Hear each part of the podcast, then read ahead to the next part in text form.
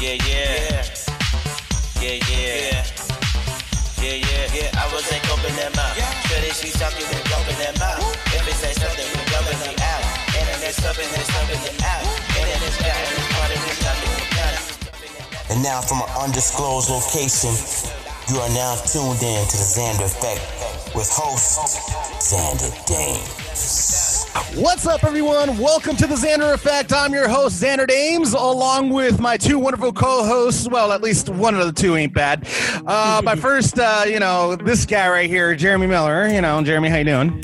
What's up, all? Why do I have to be doing this with him again? And, of course, our lovely, lovely co-host, Miss Lonni Rivera. Lonni, how you doing? Hey, doing great. Happy Friday, everybody. Yay, it's the weekend here. The weekend's here, and I'm here to unwind. Oh, wait, wrong thing. Wrong era. Anyways, welcome, everybody, to the show that brings you the latest in entertainment, sports, and video game news, and also interviews some incredible rising stars. Today in entertainment news, we have a few things to talk about, including the West Wing reunion trailer that aired yesterday for the remake. Well, they're doing kind of like a theatrical read of one of their episodes that aired back in 2002 called Hartsfield's Landing. And this episode, I mean, you know, they're bringing back the entire cast of The West Wing. Martin Sheen, who plays President Bartlett, Rob Lowe, Jewel Hill, Allison Janney, Janelle Maloney, Richard Schiff, Bradley Whitford, and so many others are going to be back. So it's going to be a great reprisal of everything that of that episode. I'm excited for it. I loved watching The West Wing when it was on. It was an incredible show. I mean, it showed us what the president and the rest of the staff goes through on a daily basis. All the stress that they go through, having to take care of not just the president but also the various issues that arise from that may have been said from other politicians, fires that they have to put out, etc. I mean, it's crazy the stuff that they go through. This particular episode, however, it's basically for charity. And it was shot actually in October. It was actually shot this month, and they all followed COVID-19 protocols, etc.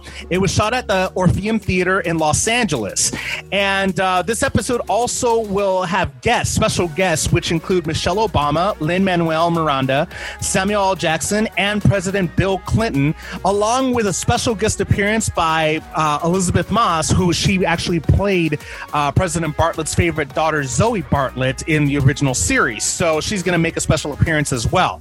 This episode is basically the theme of this. Actually, it's for the nonprofit organization, the nonpartisan nonprofit organization called When We All Vote. And it's co-chaired by former First Lady Michelle Obama.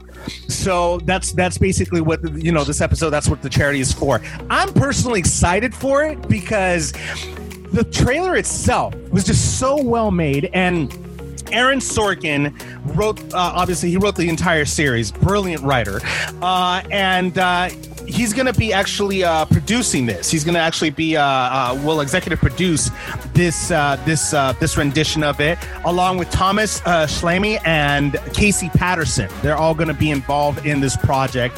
So this is set to come out October 15th, and like I said, it's going to be on HBO Max. It's going to debut on HBO Max, and I'm excited for it. Again, this is going to be a great what they're going to be doing for this.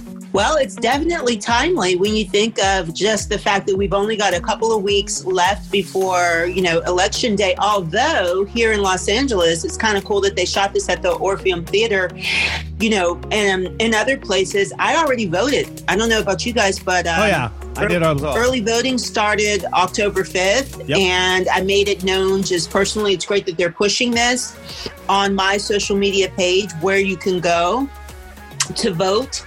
And I have to say, when I went to vote this past Wednesday, there was hardly anybody there. It was super simple. I just didn't want a chance mailing it in. So I love the fact that they're taking this opportunity to take, this issue, which is such an important issue right now and so timely, and using the show to push it. Since the show, as you said, Xander, you love it. So many people love The West Wing.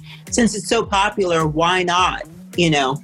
No, it's a great thing using their voice to, you know, no matter what you're voting on, no matter who you're voting for, we all need to get out there and vote, you mm-hmm. know, and that's a wonderful message. And, unlike you, Lonni, and this is not a criticism, I am actually mailing it in.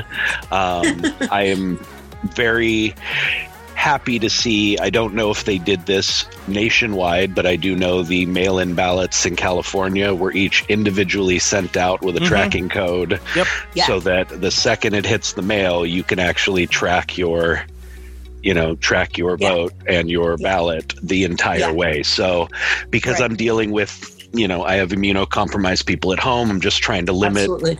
Everything I can. I decided to go ahead and mm-hmm. I wasn't sure yeah. if I would until I actually saw the ballot and I saw that it had the tracking code and everything else. I felt yeah. a little more comfortable doing it then. Up until I saw it, I probably was not going to mail it in. I didn't quite trust it until I saw it and read all the info that was provided there. So no, I think it's an awesome thing they're doing. People loved this show. I mean, this was a mm-hmm. powerful show with amazing performers top to bottom. Mm-hmm. And my stepfather actually was very privileged to be an extra on that show for multiple years. Oh, that's cool. Awesome. That's in fact, had the government not completely messed up his green card by not renewing it, even though he filled in all his paperwork and did everything properly in time, he was to be hired as a regular on the last season. And unfortunately, because they screwed up his green card, they couldn't hire him. And it was quite heartbreaking because he was a part of that cast, even though just an extra for like 3 or 4 years. And that last year, they actually were going to give him some speaking parts and make him an official, cast member. So, yeah, this is a pretty special show. And from what everything he told me about being on set was an amazing cast. People who treated even the extras with respect and care. And, he said it was quite a privilege to get to work with that many brilliant actors.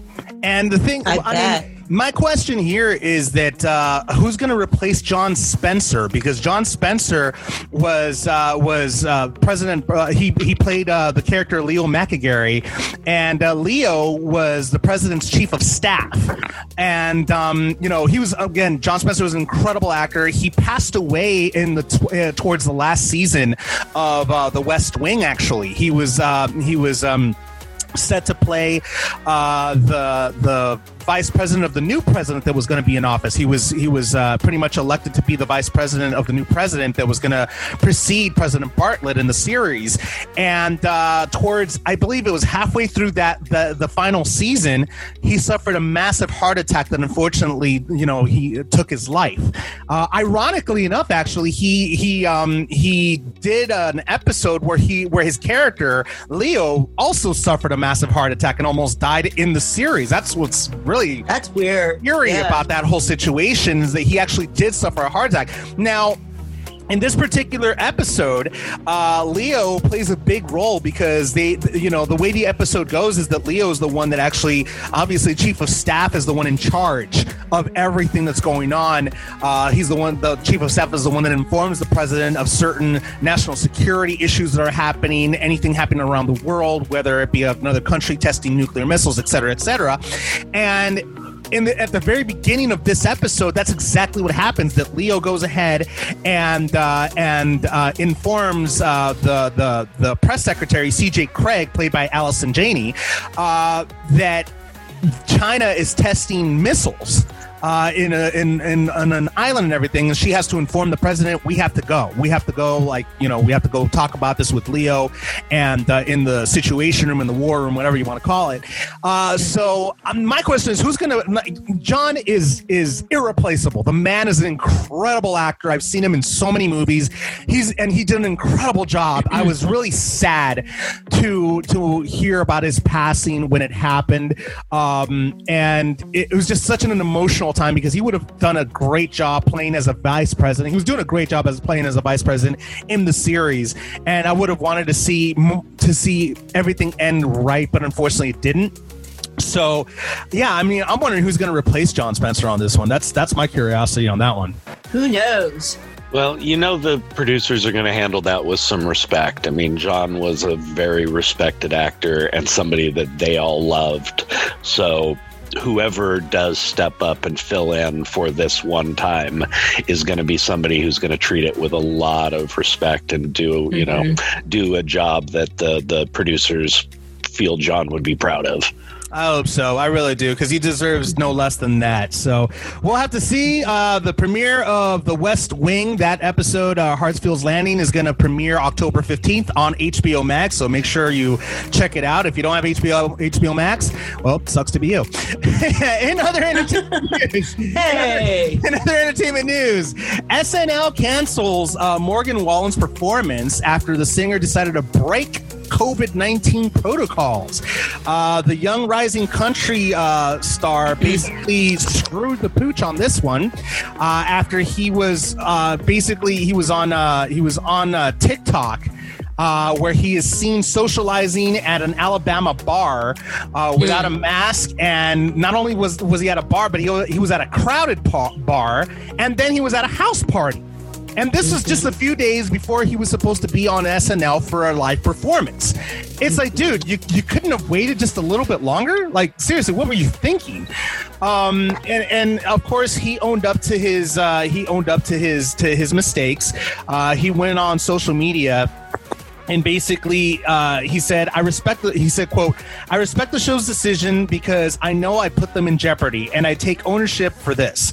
I'd like to apologize to SNL, to my fans, to my team for bringing me these opportunities, and I let them down.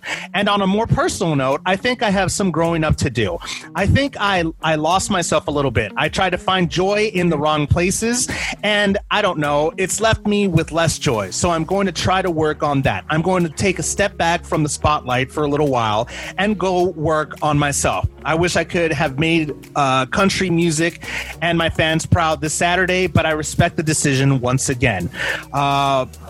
He also went ahead and said that the SNL's creator chief Lauren Michaels basically gave him a lot of encouragement, and it seems that he's going to give him another shot at performing on SNL again in the future. But man, to go ahead and do something so reckless, it's like, dude, you do realize that SNL could make your career. Like, What are you thinking? Yeah, I'm just curious. Are they testing folks like Tyler Perry's been doing? So I hear, whenever there's production, are they testing folks beforehand? I believe the only way productions have been able to get insured is that they're doing daily testing, they're doing temperature testing, and I'm pretty sure they're doing the new rapid testing as well. So I know that some of the not reality shows, but the competition shows came back and kind of tried to operate in a bubble similar to, the sports and stuff like that. And from what I heard from the crew that was working on different shows like that, that's exactly what they were doing. It's a daily thing. Every time you came to the set or to your location, you were having your temperature checked. Everybody had to be tested beforehand. Now that they have the rapid test, who knows if they're doing it every day or because they have the 5-minute tests now that can be done. And of course, these production companies can afford to get that done for their people. So I would have to assume so. I mean, every one of these productions is being insured by somebody, and you know how insurance companies are. They're not gonna just let them do whatever they want with this. So, and according to Waylon, he says that he's like perfectly clear. Like he was tested for COVID-19 and he's fine, but obviously after this weekend you never know. You never know. And then with so many people coming back false positive and so many unknowns, I guess SNL, which I can't blame them. No, you just got to be careful. You got to. Yeah, they got to take care of their people.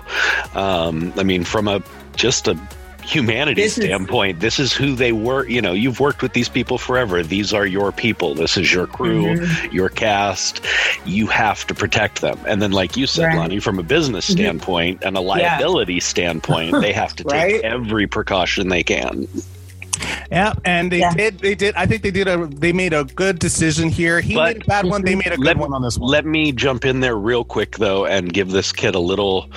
You know, he's a younger. I'm glad you called him a kid. How old is he, Jeremy? Well, he's a younger performer. I mean, I don't know his actual age, but yeah, I don't really follow country that much. I've heard his name, but I'm pretty sure he's under 22, 23, yeah. which yeah, he's young. That would classify as kid to me. He's a kid. Yeah, me too. Yeah, I agree. You know, and he's not the only one. Okay, we've seen 30-year-old performers, you know, athletes who are making $1 million make this same lapse in judgment. Mm-hmm. There's been, you know, NBA players, baseball players, and all of them have came out and said the same thing afterwards, that, you know what, I made a mistake. This was a bad call on my part.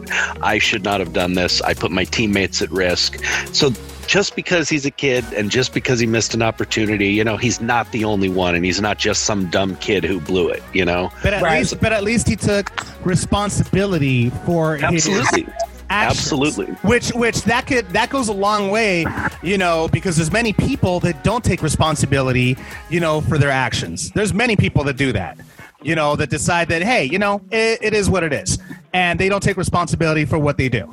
It's something that can easily go ahead and damage other people, and that's not fair to the rest. It's like, dude, you know, it's not right. But at least he took responsibility, which I'm happy about, and that should go a long way with Lauren. Like, I believe that should go a long way with him, and hopefully that, you know, hopefully they do give him a second chance, and they're able to, like, bring him on and have him do a performance. Because, I mean, you know, I mean, the kid deserves... Hey, I don't... Just FYI, you guys, I don't recall many country artists performing on SNL. There have been. Oh, yeah, there definitely have been. Yeah, there have been a lot over time. I mean, it's... They've had a lot of different guests from pretty much all the genres, but, you know, I believe Jason Aldean and Toby Keith and Garth all Brooks, those guys. Right? Garth Brooks. Yeah, all of those guys, all the bigger names have all come through SNL at one point. Oh, have they? Okay. Yeah, well, what a missed opportunity, but I'm sure they'll hopefully bring them back again. I'm pretty sure they will. I mean, like I said, everybody makes mistakes. The important thing is that you have to own up to the mistakes. That's always what's important. That counts for a lot more than the initial mistake itself. So I'm sure that they're going to bring them back, so we'll see what happens with that. In other entertainment news, Master P is going to be honored at the 2020 BET Hip Hop Awards, and I think it's well deserved. I think you know, Master P has done so much in the industry. I mean, he's basically, you know, he sold over 100 million records since he built his record, No Limit Records in 1991. I mean, the guy is a philanthropist. He's been in movies such as I Got the Hookup, Soccer Mom, Gone in 60 Seconds. I mean, he's been in a lot of movies. He was also in the movie. I can't even think of the. Dark Blue. That's what I was like trying to remember. He was in the movie Dark Blue. He was also in the sitcom Romeo.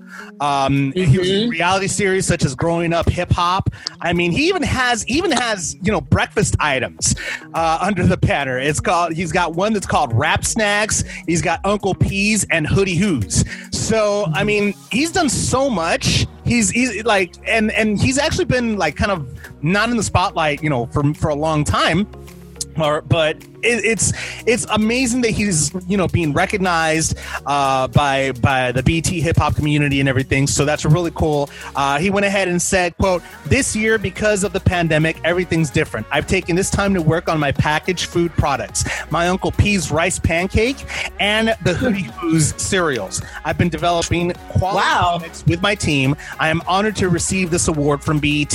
I am grateful." So, I mean, that's, you know, that to me, like, I'm just happy that he's being recognized. Because, dude, I listened to Master P back in the late 90s. You know, I mean, I was like, make him say, na-na-na-na. You know, I mean, that was one of my favorite songs. I was like, yeah, that's a hype song right there, you know? So I'm really happy to see that he's being honored with this award. One of the things I appreciate and respect about Master P is that he really tries to venture off, and he's taken music like so many other people, you know, on another level, Jay-Z and so many other people, and really tried to brand himself as a businessman, and just the fact that he has employed a lot of people. So when we talk about films being produced, you know, I remember I Got the Hookup. And then I Got the Hookup Too. I think there's a sequel to it. And I don't know what happened to it, but I just know that in terms of being inclusive, he had almost everybody in that film. So, I mean, he's all about trying to give people an opportunity, and I love that. No, and like I said, I'm really happy to see that he's being honored, and this is a huge honor for him. This is a huge honor for him right here, because he's been around for many years. He's been kind of under the radar for a long time, and you know, it's really cool for him to actually like come up. I wouldn't say under the radar. I'd say it's more of a choice, man. He's doing things behind the scenes. You know, you don't hear about what's going on daily with Dre. You don't hear about what's going on daily with Master P. You know, these are the guys who are, you know, yes, they were musicians. Yes, they did and still can perform and write and do great stuff. But they made the choice to help bring up and coming young stars, to help others create more music, to actually, as Lonni said, become businessmen in this industry. And you don't hear about that stuff. You know, you don't. I mean, those guys made the majority of their money in business, not in performance. And they are constantly making moves. You just don't hear about it. True. And I mean, and Master P, like you guys have said, you know, you guys have mentioned this, the fact of the matter that he's been working on his business. And he's an incredible success. I mean, many people like may not see it because he's not in the limelight all the time, but he's an incredible success, in my opinion. He's done so much.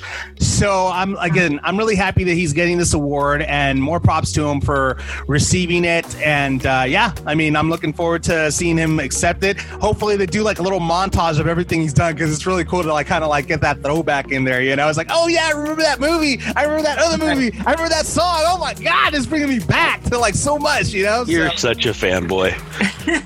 He's fanning out. I'm fanning out for that portion of my life, Jeremy. God, you're not here. You don't hear me say, "Oh my God, I miss growing pains. I miss, you know, Ben. Yeah. I miss, you know." You don't hear me. That's just what you whisper to me at night. That's a very good. You know what? Why you gotta go ahead and tell people stuff, man? I mean, why you gotta go ahead and bring up bullshit, man? What's the matter with you? In other entertainment news, we have a special guest that we're going to be introducing here very soon. His name is Ian Guerin. He's been on the show before, and he's here to talk about his latest single, Chapter Two, which you know, it's an amazing song, and you know, I'm looking forward to chatting with him for a little bit. But first, here is Jason's Up and At It right here on the Xander Effect. Please don't do it. Please don't do it. Please don't do it. You know what time it is. We up and at it, we up and at it. Chase the pepper, once we get it, gotta stack it. We up and at it, we up and at it. Chase the bag, run it up, I gotta have it. We up and at it, cause I gotta get to it, though. Poppin' tags, get whopped, yeah, that's all I know. Bankroll, say Jesus ain't a centerfold. Making cake, stack it up, yeah, I'm out the dough. I'm out the dough, rainy days without a raincoat. No excuses, no handouts, I ain't the scapegoat. Sunny days on the way, yeah, I'm thankful. But for now, deposit this into the bank, bro. These out here all the time. That got a check on my mind. It's out here wasting time. Get it right or get left behind. On my way now, going straight down. People play games, I don't play around. Get into it, I'ma do it. Ain't no show and tell, but I'm gon' prove it. We up and at it, we up and at it. Chase the pepper, once we get it, gotta stack it. We up and at it, we up and at it. Chase the bag, run it up, I gotta have it. We up and at it, we up and at it. Chase the pepper, once we get it, gotta stack it. Chase the bag, run it up, I gotta have it. Yeah, yeah, yeah. I need that. Ha ha. Bring it back. Say what? No. Over time on the grind, yeah, it's in my mind. Chase a bag, get a check, sign a dotted line. Backbone, got your back, yeah, I'm on your spine. Scully else is lining up, I walk a straight line. Presidential costs thousands, let me see the time. Not devolved, but I really live my best life. Afterlife, run it back in my next life. Too much foul play, you know you get the tech ride. Run it up, gotta get what's mine. Can knock the hustle, you can see it in my eyes. Up next, it's my time. Gotta get mine. We up and at it, we up and at it. Chase the pepper, once we get it, gotta stack it. We up and at it, we up and at it. Chase the bag, run it up, I gotta have it. We up and at it, we up and at it. Chase the pepper, once we get it, gotta stack it. Chase the bag, run it up, I gotta have it. Hey, what's up? This is JP Castillo. You're listening to Xander Danes on The Xander Effect.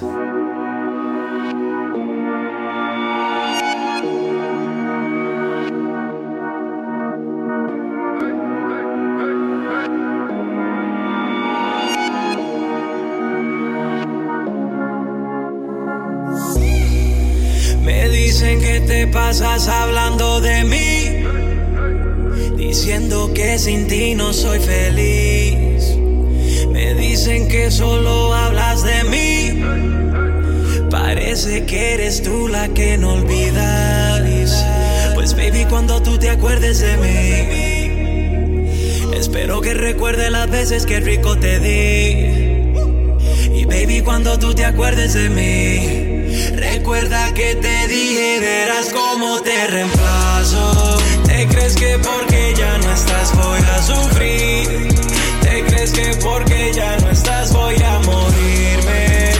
Ahora es que yo voy a empezar a vivir. Todo me va mejor desde que tú te fuiste, yeah. Me paso con mujeres todo el fin de semana. Si yo te di lo que tú querías, entonces ¿pa' qué tú me llamas? No te quiero en mi cama, no digas que me amas, que eso ni tú misma te lo crees. Por favor, deja el drama. Ahora me la vivo gastando mi ticket, VIP, mujer y botellas. Yo ya salí de mi estorbo, nada a mí me atropella. Me paso con esta, la otra, la amiga y aquella. Y toditas son bellas, pero la que se crezca como te labios es la estrella, yo. No estoy pa' compromisos ni pa' enamorarme. Por fin salí de ti, quisiste desengañarme. Ahora yo me disfruto la vida y perdona que así me despida. Pero por donde mismo tú entraste, por ahí mismo encontrar la salida. Te crees que porque ya no estás voy a sufrir. Te crees que porque ya no estás voy a morirme. Ahora es que yo voy a empezar a vivir. Todo me va mejor desde que tú te fuiste. Conozco tus malas intenciones, no me importan ni tus opiniones. Yo estoy bien sin ti, no te emociones, que tú no me haces falta. Tú con lo mismo me hartas, si te jugaste las cartas, pues ahora mi ausencia resalta. Pues entonces tuviste que aprender chocando con la pared. Yo te di todo y de ti todo fue al revés. Ahora te duele cuando me ves con dos o tres. Si yo te aconsejé, pero baby, esta vez yo no estoy pa' compromisos ni pa' enamorarme. Por fin salí de ti, quisiste desengañarme. Ahora yo me disfruto la vida y perdona que así me despida. Pero por donde mismo tú entraste, por ahí mismo encontrar la salida. Te crees que porque ya no estás voy a sufrir. Te crees que porque ya no estás voy a morirme. Ahora es que yo voy a empezar a vivir. Todo me va mejor desde que tú te fuiste. Sigue tu rumbo, que sin ti me va mejor. Estás arrepentida, pero es muy tarde. Yeah, Soul Boss Music. Hey yo, what's good? JP. Yeah.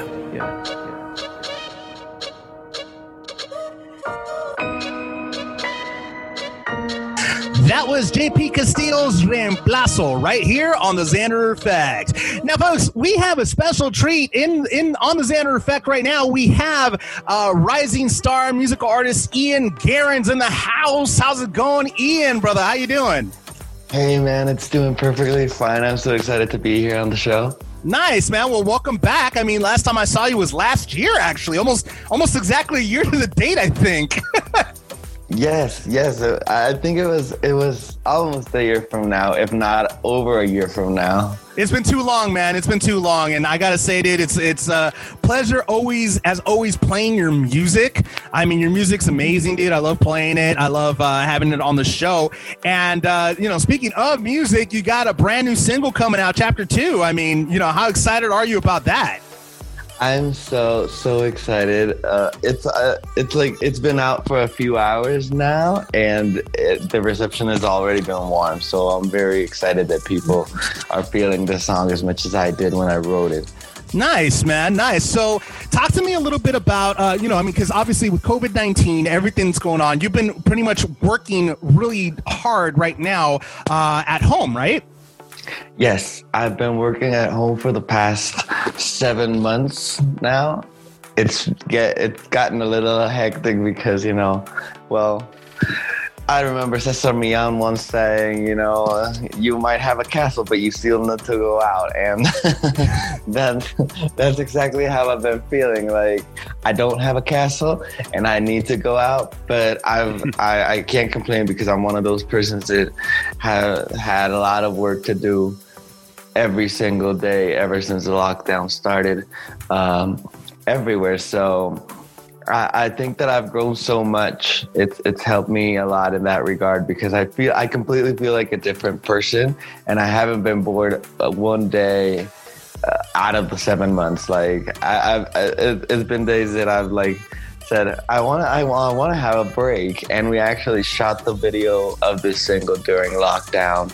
We actually shot the pictures for the cover art and all the promo during lockdown, and we were very fortunate that we we got to be locked down with a good friend of my sister, who's actually contemporary and ballet dancer, and she starred in the video. She agreed to star in the video, so it was like heaven made.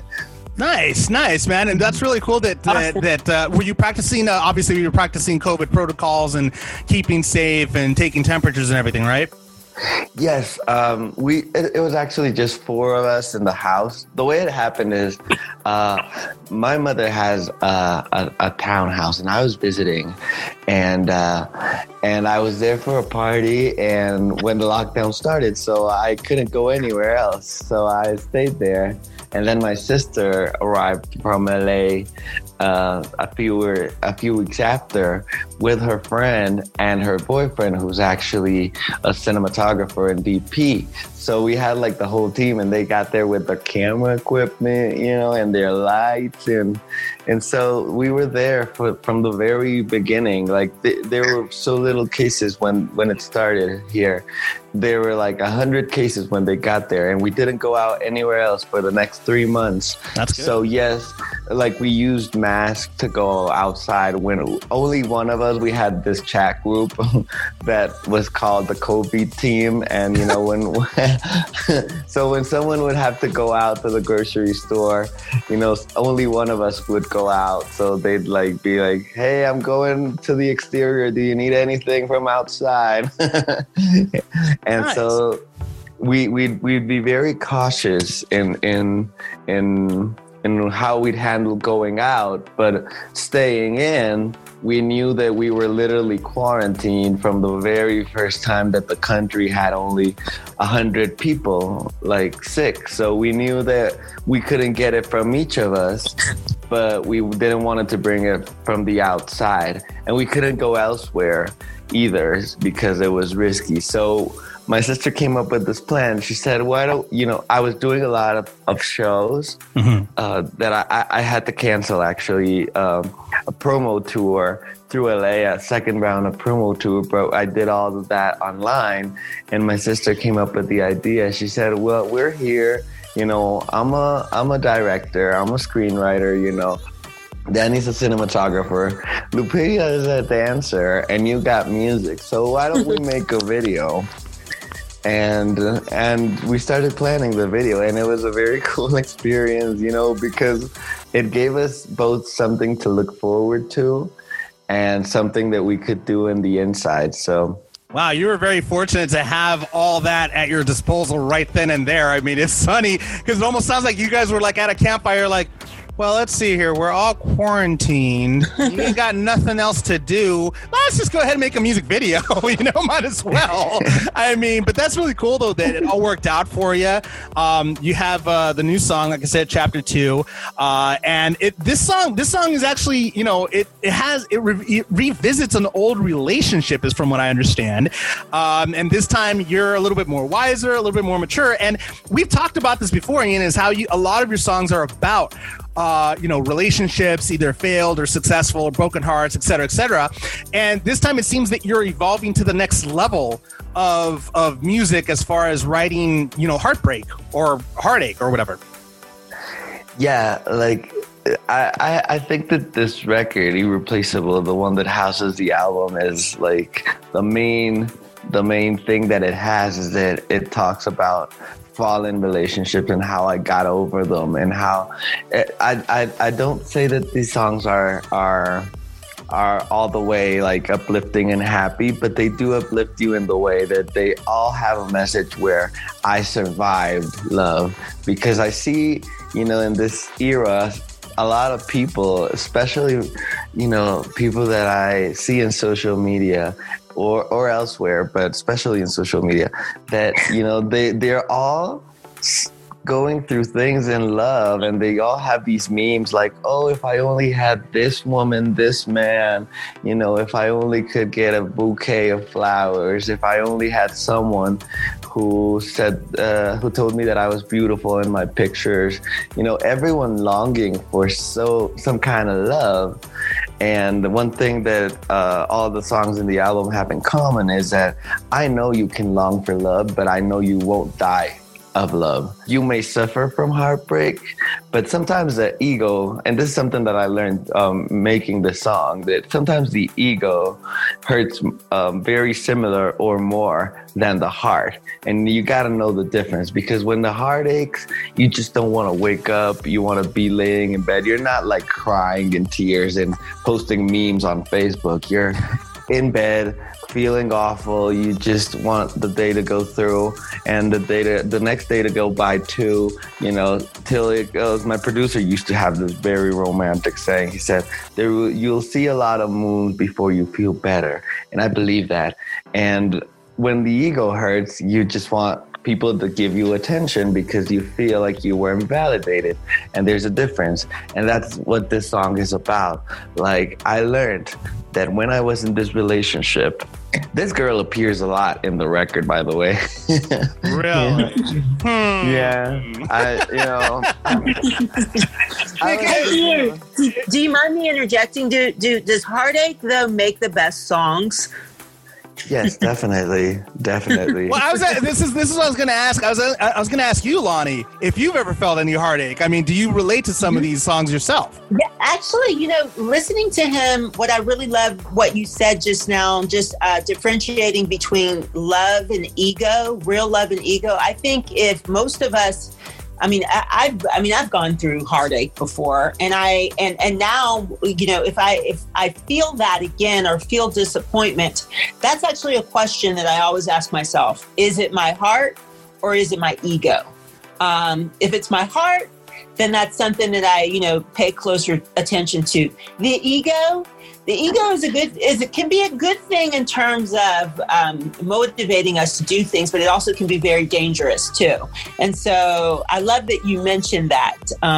So back to your question, Xander, you were asking me, could I identify with some of the things he's saying? Yeah, I definitely could. I listened to the song a little bit. I'm going to listen to it some more. The one thing I really noticed about you too is most of your pictures online, you're wearing sunglasses. I mean, how many times have you lost your sunglasses? I guess, how many pairs of sunglasses do you have? I know that's just kind of a fun little question, but I just noticed most of the photos of you online, you're wearing sunglasses. I have over 10 pairs, somewhere around that. Okay. What I do is that I use them for a period of time. I have like my classic black ones, which I always use. And then the ones that are like what I call temporary, you know. I just use them for a while, and then I give them to someone that actually wants to have them.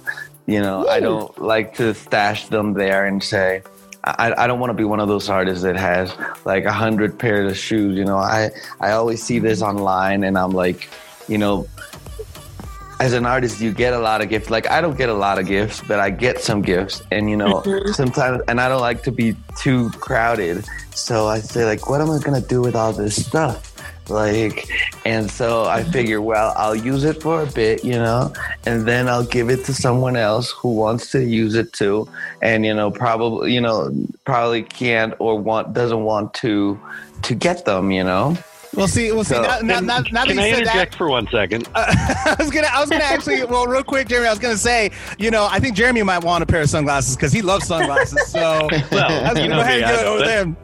But I lose them constantly, so please don't send me any because it would be a waste.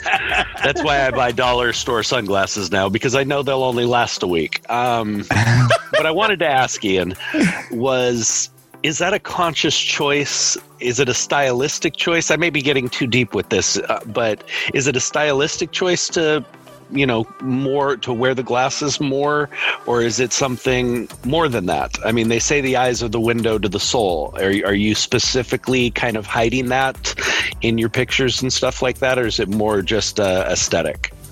I like the synergy going on in this interview because I was just going to say, you know, the eyes are the window of the soul. and yet I think that, first of all, when I go out with girls, the first impression that I like to give them when I get where we're going, is for them to see me in shades, because I think that they enhance my overall look, but it's also a way to protect myself. You know, for a very long time in my life, I was looking for validation. As I said, this song is about that, where I am not looking for validation anymore. I was looking to love her right. I was looking to give her the love that I think she deserved and I deserved to be given, and that I noticed that I hadn't given her the first time around. That's what the song is about. But I wasn't giving her that kind of love because I was looking for her validation. So I came in, and this is I think this is a specialist that I heard on this show talk about that once, that he said that, you know, people settle for less than extraordinary when they come into a relationship looking for validation. And so, yes, I use the shades as a way to protect me from, you know, just getting too connected on a first interaction, because I've been hurt before. I've been hurt a lot, and it was my fault all the time. I'm not, you know, criticizing those girls. Like, they could have treated me better, you know. But as Mariah would say, we love everybody, and I'm not criticizing them. But yes, they hurt me a lot, and I was very hurt throughout the first love years of my life. So yeah, the shades are. They don't only make me look fine, but they help me, you know, they help me feel protected. One thing that happened, and this is just a quick story. One thing that happened with this girl in this particular song is when I got to meet her, I came up to her door with a rose, and I told her, "Hey, neighbor, I'm happy to meet you," right? And she ripped off my glasses and she said, "I think I know you from somewhere." And I was like, "Yes, I said that I'm your neighbor. You're probably seeing me around." You know, but I was there to cover up my eyes. And this is something that I do in the videos a lot, but it's also become part of my personality. Like, people know me with the shades on. So it's like, it's one of those things where I started doing it for protection, then I started looking good, and then it stayed because people don't recognize me without the shades. So it's like the mask in Michael Jackson's Kid. They can go anywhere without the mask. I can go out without the shades. No, that's and that. Well, I think you joined. No. Yeah, I think you join a lot of other artists who feel the same way. When I think back, like, Prince wore shades a lot. He would wear his shades a lot. And I think like a lot of other Michael Jackson did. you know, and I guess what it seems like with so many of you, there's this shy side. Yeah.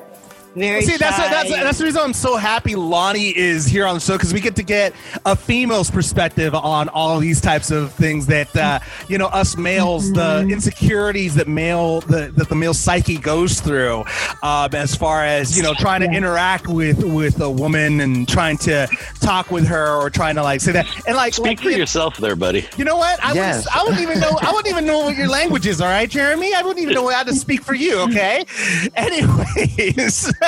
But no, in essence, I am speaking for myself. I mean, I have issues with talking to women. You know, women that I actually do have feelings for, women that I don't. I'm like, whatever. You know, but women that I do like. It's hard for a guy for me to talk to somebody. So I mean, sometimes if it's in the daylight, you know, I'm glad that it's daytime because I can wear sunglasses and you know, it kind of covers my eyes. It kind of like it shields me from anything. It's weird because it just covers your eyes, not your entire face. So, I mean, you know, but somehow I still feel protected from my eyes. Still feel protected for some reason. I don't know why. Hey, Xander and Ian, I'm going to tell you guys something. Admitting your vulnerability is very attractive. Just saying that, you know, you feel uncomfortable or a little insecure, I just find that so attractive, and I feel like a lot of chicks will dig that. Yes, it is completely true. One thing that I've gone through in the past like 2-3 years is that what I do when I meet a girl, and I'm just like Xander on that, I'm like shy. And that part of me, I've gotten so very confident about myself because I try to pump up. I have like this little routine when I go out the house and I know I'm going to see someone that I like, you know, I go through the mirrors of the house and I'll just be like going through each of them and saying, oh, you're beautiful, you're pretty, you're handsome, you're cool. You know, I'll just say these things to myself in the mirror so that I pump myself up and then I get there with that energy and feeling that way. But one thing that I do is that, you know, I shy up, but I try to break that vulnerability chain. Once, like the moment I get there, I see the girl that I like and I'll go like, hey, I'm glad to see you. I was expecting to see you here. I was really nervous coming here. Do I look good? You know, so I'll expose that part that you said about being vulnerable. The minute I get into the room, I'll say, you know, do I look good? Am I what you expected? You know, and she'll be like laughing and I'll be like, oh, well, you're what I expected. So I'm happy to be here. And then we'll start like breaking the ice and having the conversation.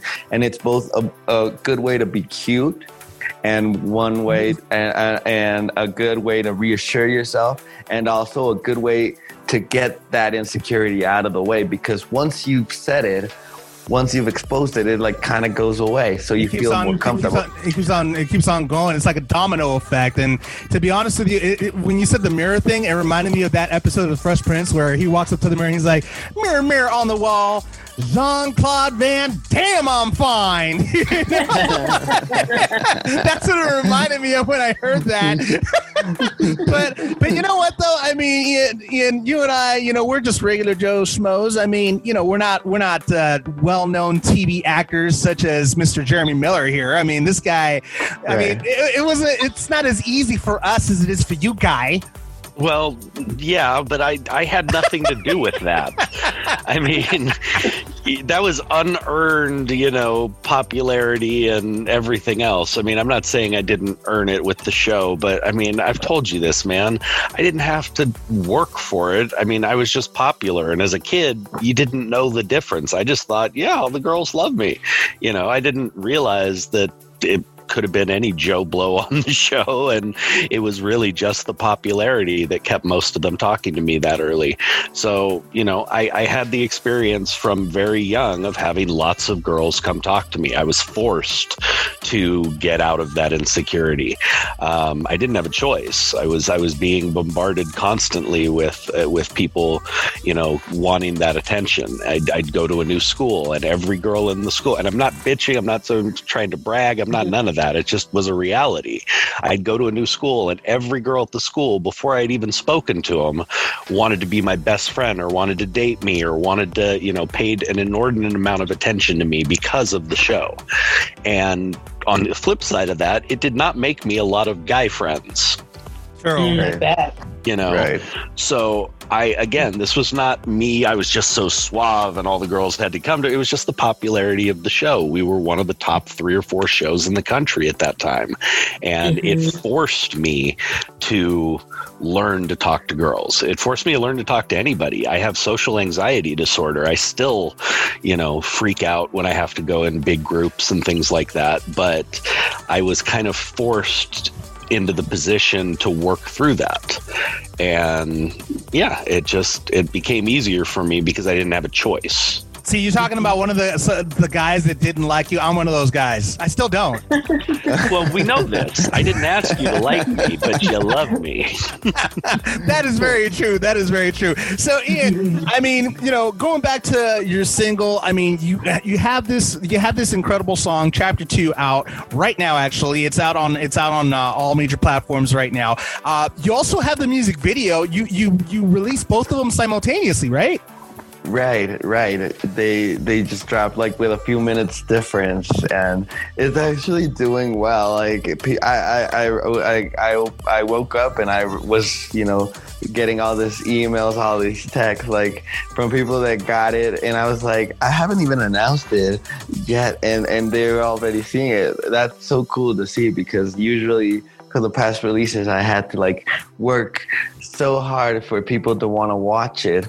And now that they're going like on their own, and you know, putting it there, that is great to hear, man. Seriously, because I really love this song. I really do, and I didn't know you had done the video for it already. So I'm looking forward to seeing that after we wrap up this interview. So that's awesome that you're getting that traction already without having to hustle for it. Yes, you know, that's amazing.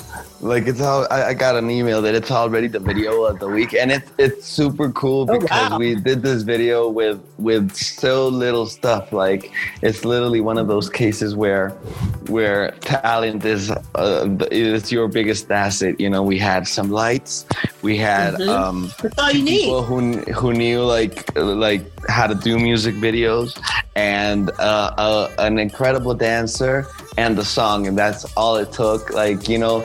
And one thing that is cool for people listening to go and see in the video is that it's the first video of mine that takes place at night, because my sister said, you know, we have a lot of big spaces, but we don't have a lot of good frames for what I want to do. So we'll play with the night. We'll play with the darkness. We'll showcase only the things that we want to showcase, and for that we will use the night. So you'll see a lot of colors. You know, they did this cool stuff that they had, like this underwater lamp. So they'd go inside the pool and they'd put some filters, color filters on it, and they'd project it into a white wall, and they'd have me there stand, you know, and it's all during the night. We shot this like from 1 a.m. to 4 a.m. like for 4 nights. Man. And they use all lightings, and they have like this big like floating penguin, you know, that's lit, and you know, it's just like a few lights and 3-4 people. 4 people actually, you know, the dancer, myself, my sister, and her boyfriend. We all working together, so it was a really cool experience. But I just wanted to go back real quick to what Jeremy was saying, because I wanted to ask him a question. You know, hey, wait a minute, Ian. We asked the question. Yeah, no, I know. This isn't the other way around. Just kidding, man. I'm just kidding. It intrigued me what he was saying, because my story growing up, like one of the major things that impacted this album and that influenced this album was growing up. I had a few girlfriends, but I was really insecure and I was really bad at relating to girls, and I didn't have them come up to me. And even though I look back at pictures and see myself, and I'm like, I was good looking, you know, but that insecurity, I probably repelled them, you know, and so I didn't have them come up to me. So it affected me growing up, and I had to change that, like, completely, like a 180-degree change when I grew up to become the man that I am today. That's, you know, that's just a coincidence that it happens in the song that I'm premiering here today, but it's true. Like, I had to completely change that insecurity to be able to stand, to relate to girls the way I relate to them today. So my question was, did having all that attention at a young age impact the way you handled your romantic relationships when you grew up? It absolutely did, and that's. I just really relate to what you just said, because those insecurities, while I did have that attention, those insecurities didn't go away, and they affected all of my early relationships. Like you said, I had a lot of growing up to do, and getting rid of those, I'm quite sure that, as you said, repelled a lot of women when they got to know me and saw how insecure I was, and saw, I mean, vulnerability, yes, can be attractive, but true insecurity and all of the jealousies and anything else that comes with that just destroys relationships. Oh, yeah. And right. I didn't grow up enough to learn to move past that until many, many, many heartbreaks. And I loved what you said there earlier, Ian, when you said that, you know, you weren't blaming the women. Yes, they could have treated you better, but your insecurities, you realized and accepted that, you know, that was your responsibility and you played a part in that. And that is something that I had to learn. You know, I spent most of my life thinking that I was so taken advantage of and done wrong by in these relationships. And it wasn't until I realized that my own behavior and insecurities had set me up to be hurt. You know, it wasn't until I realized that fact that I was able to start growing from that. So, man, I really related to literally everything you said there. Yeah, completely. Me too. And that's the thing. And that's the thing. Is like, it took me a long time to actually grow up from those insecurities as well. Because I mean, I had those issues where I would be jealous for nothing, and it got to the point where I finally grew out of that. And I was like, you know what? If she's gonna cheat on me, she's gonna cheat on me, whether I want her to or not. Whether, you know, because that's just gonna be her. But me being jealous and me, you know, making these assumptions is just going to push her even further away from me. So the best thing to do is relax, just have a good time, and just trust the person you're with that they're gonna be good with you. That's just it. It's got to be trust and communication. I hate to be a cliche, but that's the truth. But you do it so well. I do it so well. You already know that. You got me. You know me. See, this relationship I have with Jeremy is one of the best ones I've ever had. You know. I tell you know what's refreshing. You know what's refreshing, guys. I'm the only female here, and you guys, three men, are being so transparent, at least you seem to be, and so honest about, you know, about your personal lives. And I just think it's kind of cool, because what you're saying, it's just, this is stuff that I normally hear from my girlfriends. We talk about this kind of stuff, you know, being vulnerable and your expectations in a relationship and things that happened to you when you were a child that shape you now and what you expect from other people. It's just nice to hear guys talk about it. Well, I just got to say one thing about that. Guys, she's fallen for it. It's all good. There we go. We got her. we sold her on it. Yeah. I'm glad it's working. I'm just kidding. No, but I mean, this is the thing, is that, like, you know, guys are always, you know, most guys are always, they're pretty much characterized as a certain type. But in the end, we're all human. We all have the same emotions. We just express them in a different manner. And we do it at the worst time. That's the worst part, is that we do it at the worst time, you know.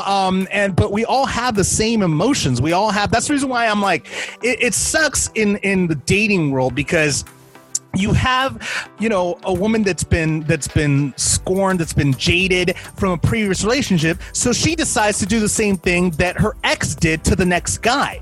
Because of that, the next guy that didn't deserve it is going to look at that ex the same way and do it to the next girl. And it's a vicious circle that keeps on going around. It doesn't stop.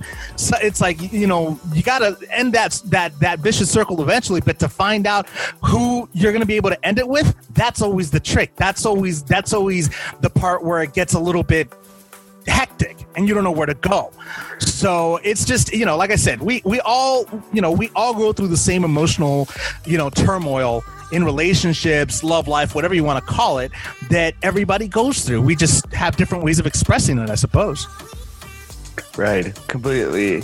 And we got to learn to tame our demons. And this is one thing that, you know, when my sister told me, you know, we think that if we're going to make a music video, we should make Chapter 2 because if it is the one that fits the concept best. I was like, okay, I like that because I was so sincere about it in that song.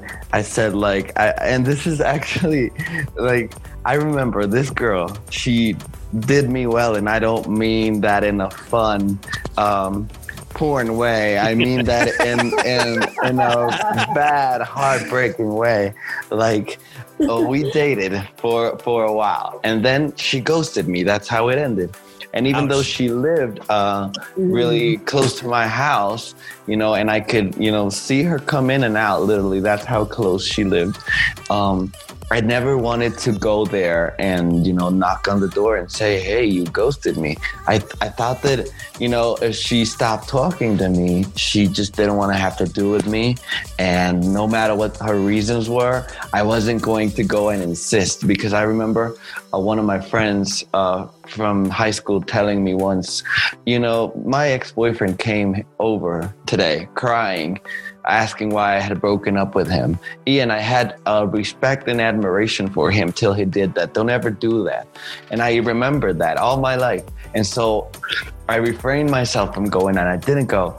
And so when, of course, you know, I met this other girl and my sister always told me, and Lonni can tell me if this is true. Like my sister always told me, you know, if you really want to get back at a girl, date one that is completely the opposite physically to what she is, because if she thinks that you got with a girl that looks similar to her, then she'll be like, oh, he got a double of me, you know, he's still not over me. But if you get someone completely different, she'll be like, oh no, I gotta end this, I gotta break him up. And that's exactly what happened. Like I met a girl at a wedding, and my ex was like dark skin and brunette, you know, and I got with a girl that was blonde. I didn't plan it that way, but it happened. She called me 3 days after seeing the picture, and she reconnected with me, and then she ghosted me again. So before you tell me if that is true, what I was about to say is that that's why you see the line in the song that says, I've tamed my demons best way I can, because when she ghosted me for the second time, I was starting to get anxious. Like, why is she not replying to me again? Oh, she's going to do it again. So I figured, well, I'll put this line here. And that's how it got there. Like, and that's why it talks about the inner child. Like, you know, I've gotten so far in my self-esteem process, like, that, you know, and she's overturning everything now. And, you know, so I had to, you know, go back to my inner child and say, hey, you know, calm down, man, it's gonna be fine. It wasn't fine in the end, but is that true? Okay, so your question, Ian, was, we don't want to see our ex with someone who, if we see somebody who is very similar to our look, then it means you're just trying to replace us and you're not over us. That's exactly what you're saying? And yes. Then if you get someone who's completely opposite, then that means you're really moving on. I mean, I have to say, I like it just personally. And I know I have, what I've learned is that, and trust me, I've been that person before, that I really don't have any control over whoever I dated, who they date next. But I have to say, just, I find it refreshing when guys are just attracted to whomever they're attracted to. If I see someone who's attracted to me, but then they find somebody similar to me after, then that just makes me think that there's a type. So I kind of like it when they're just open to whatever. But if you still have feelings for somebody, I'm going to be honest with you, whether you ghost them or not, whatever her reasons were, if it was just ego to hook back up with you and then ghost you again, I just think that when you have feelings for somebody, you kind of don't really want to at first see them with anybody. It doesn't matter if they're brunette or blonde or redhead. It just doesn't matter. When you're over them, when you're really over them, it doesn't matter. They can date whomever. You just want them to be happy. Right. But in your soul of souls, you want them to die. Yeah. Yeah. She probably did. I've run into her a couple of times. Yeah. Oh, man. Ever since. And, like, the last time was, like, a few months back, and I was going to get a haircut. So my hair was all messed up, and she was with her new boyfriend. And I always, when I come to this house, this is my parents' home, and I always like to, you know, go out looking well. So if I run into her, like, she'll see me at my best. And that day, my hair was all messed up, and I ran into her, and I just, like, covered my face, and I went like, "Don't look at me," and I extended my hand like Michael Jackson. They're like, "Don't look at me." And her boyfriend was like, "What the hell is wrong with this dude?" But I didn't care. And then she texted me a few days after, and she was like, "Hey, are you mad at me?" And I'm like, "I'm not mad at you. You're not even in my life." And she was like, "Oh, well, you don't have to be mean." And I was like, "I'm not being mean. You." Walked out of my life. You're like, I'm stating a fact. I'm stating a fact, dude. Like, I'm just saying. Yeah, right. It's crazy situations, man. Relationships are freaking just crazy in general. That's why I stay the heck away from them. Well, more truthfully, they stay away from me. But that's beside the point. So, I mean, I gotta ask. I was wondering about one thing involving going back to your song and the music video. Do you normally do both simultaneously like you did with this one, or is it usually one or the other first? I could call it normal now because it's been like that for the past like 2 or 3 videos. I didn't do it like that before, but that was because I just put out the single and then we'd come up with the idea and it would just take so long. But now it's simultaneous. And I think it's also because, you know, the industry changes. And back when I was first doing music videos, people didn't release the single and the music video simultaneously. But now they do. So I got to keep up with that. Nice. And, of course, the album's called Irreplaceable. It's got the song is in there called Chapter Two. Now, do you have other songs that you're going to be doing music videos for as well? Well, there's Feature in Your Life. We had that in mind, and we had A Different Affair just because people just seem to love that song. And I love it, too.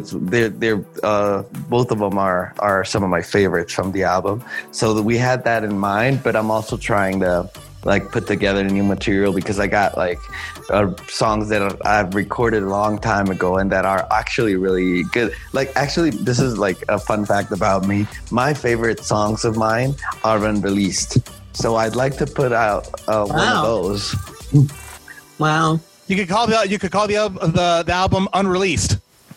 Yes, that'd be cool. Yeah. And I wrote this song that, you know, that is called I won't give the title away because it's one that I want to premiere soon. But it when you hear that, it just came out of. That's the first song that I've written that came out completely out of my imagination. Like I was imagining being with a girl in Mykonos and she wearing my shirt, you know, after a good night of passion, you know, coffee shirt and one of those houses overlooking the hill. And I was like just fantasizing with that. And I started writing that song. So I hope it's out. So yeah. Oh, well, you've already piqued my interest. I was going to say, I'm already waiting to hear it and I want to see the video. Me too, actually, you know, Ian. And see, Ian, now the pressure's on you, bro, to go ahead and make this happen already. I will. I've always thought that should be the lead single to a follow-up album. And for the record, it's that song I did not write having this girl that we're talking about in mind. Thank God. Well, that's a good thing. But I mean, you got to admit that enough airtime. And not only that, but I mean, you got to admit one thing, that a lot of your good material, a lot of your good songs come from all this. So you got to give them a little props here and there because of them, you're able to write such good content. You know, I mean. Oh, no, I completely love her. I have much respect for her, and I'm glad she's happy. Like, I see, this is not out of jealousy, you know, but you know how it is, you know. You see, I see her new man, and I'm like, well, I'm glad he's not better than me. I'd be so pissed. Oh, you know? The shade. Hey, that's honesty right there, baby. Well, that's good honesty. Damn it! I'm sure we're all thinking the same thing. You know, he just actually, you know, he can say it. You know, but no, I mean, I'm, you know, like I said, dude, I'm happy that the song's doing well, the video's doing well, and right now with like, you know, we talked about COVID-19, we talked about you being in isolation, quarantine, and everything. Obviously, you know, you don't have any tour dates set up. But obviously, when all this is lifted, you have everything. Do you have things already in motion, ready to go as soon as they lift these restrictions? Yes, we're planning to do a U.S. tour for next year as soon as it's ready. I was actually in talks with a company to tour when this all started, and I have some concerts online lined up for the end of the year. So I'm hoping that we can go back to like regular performances, because I both miss doing concerts and seeing concerts, because, you know, I love music. So it's not only performing, I love going to a good show and being there. And actually, I the last concert that I went to before this all started, 1 week prior to the lockdown, was Billy Joel. Wow. And he was so good. You know, I have always wanted to see him in person. Yep. He was so good. And he was funny because he, you know, he has a segment where he sings all these love songs, and I related. And I always like to go see shows and see what I can learn from the act to bring to my own show, right? Mm-hmm. Like, not trying to copy, but, you know, just get inspired by mm-hmm. that. And he was like, okay, so I'll perform one of the songs. Clap if you want to hear Just the Way You Are. And so people clap. Clap if you want to hear Vienna. People clap. And so he was like, okay, I can't difference who won, so I'm just gonna play both. And then he played both, and he was like Vienna, oh my mind. And then he stopped playing and said, and then I got divorced, so what do I know? That's awesome. That's really cool. That's cool. I mean, I gotta ask you. I gotta touch base on something you mentioned a second ago, that you're doing concerts online. Are you doing the same thing that a lot of people are doing on Facebook and Instagram, doing those Facebook Lives, Instagram Lives type of concerts? It just depends on I haven't done one that I like organize myself for me. I just get invited.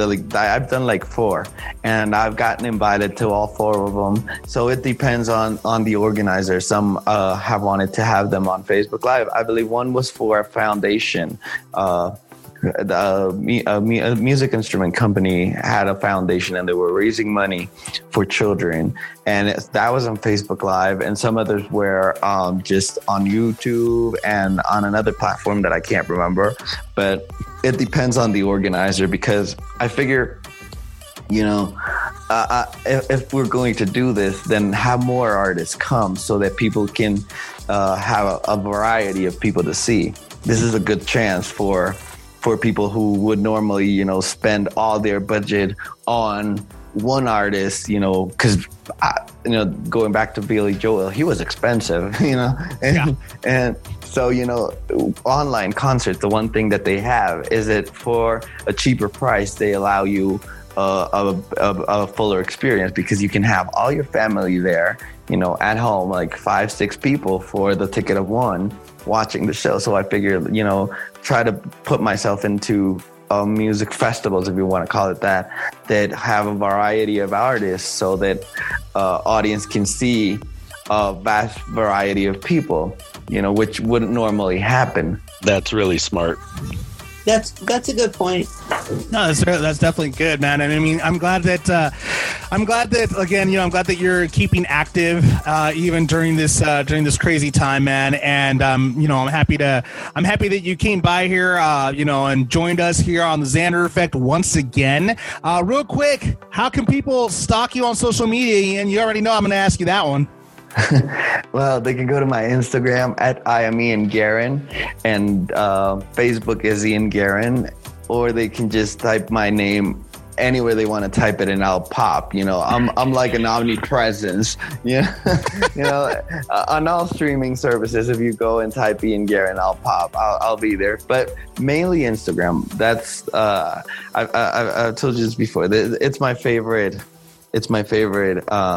Social platform because it's so dynamic. And I was into TikTok for like 2 minutes, but then I was going to ask you about that. I was going to ask you if you got a TikTok, as everybody else does right now. No, I've seen yours, and they're really good. But I think that it's a talent. You know, it's also, you know, a talent. You gotta have that in you. And No, Ian, it's me being bored. Jeremy could attest to my lack of talent. I was going to be nice. I left that one out. I don't have to jump on every opportunity you give me.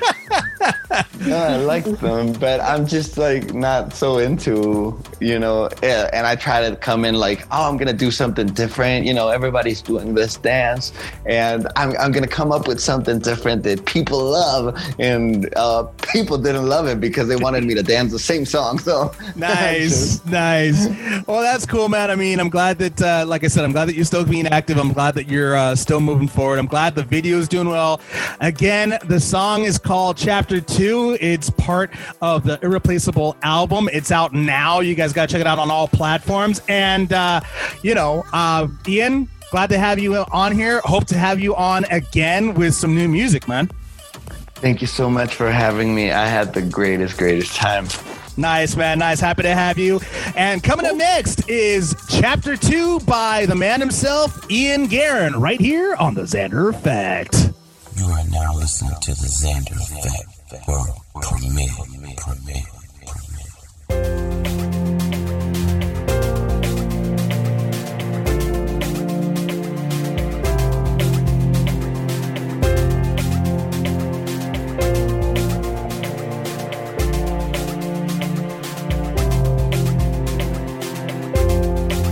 Since the last time I went to the mall in between class, I remember it all perfectly, cause I tried to kiss ya.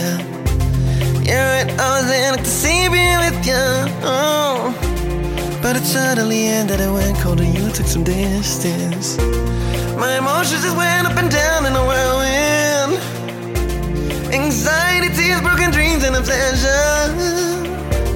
How I like you and see you and love hasn't changed, oh. But the one thing that's it isn't ready for you. I've become the man you want. I don't need nobody to tell me what to do, to tell me what to say. I don't need nobody to make me feel secure, to build myself for you, baby. Baby, you got it, cause you've been hurt, I understand it. Been reckless about you or what you decided.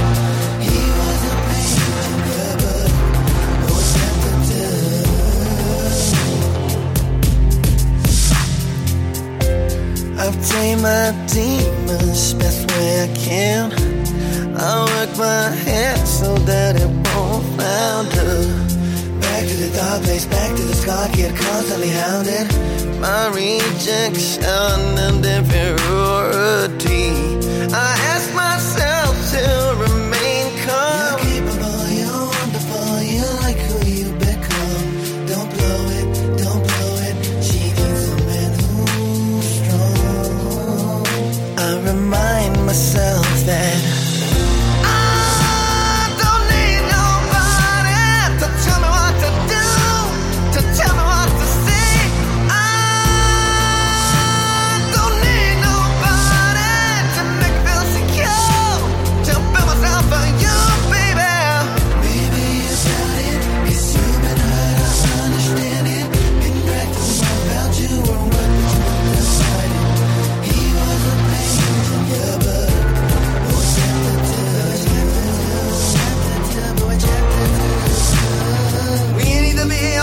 this time I'm here, I'm willing, I'm able. We don't really need to mess around. We're both jacked out of the table. Just chance of like, barrage. I'm a pen on my hand, I'm scared to.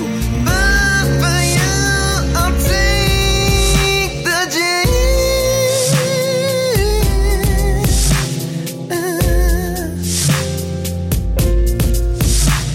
We don't need nobody to tell us what to do, to tell us how to live. We don't need nobody to build us up for two.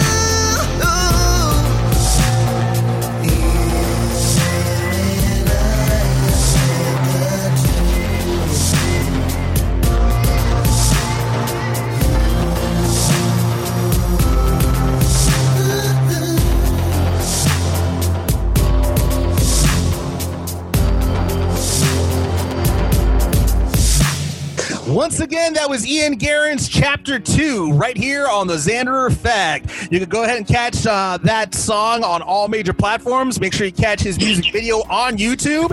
And man, that was awesome having Ian on the show, guys. That was cool. I thought that he's really an interesting person. I love how honest he was about his relationships. Yeah, that really made for a wonderful interview. You don't get entertainers that are willing to open up like that, you know, that often.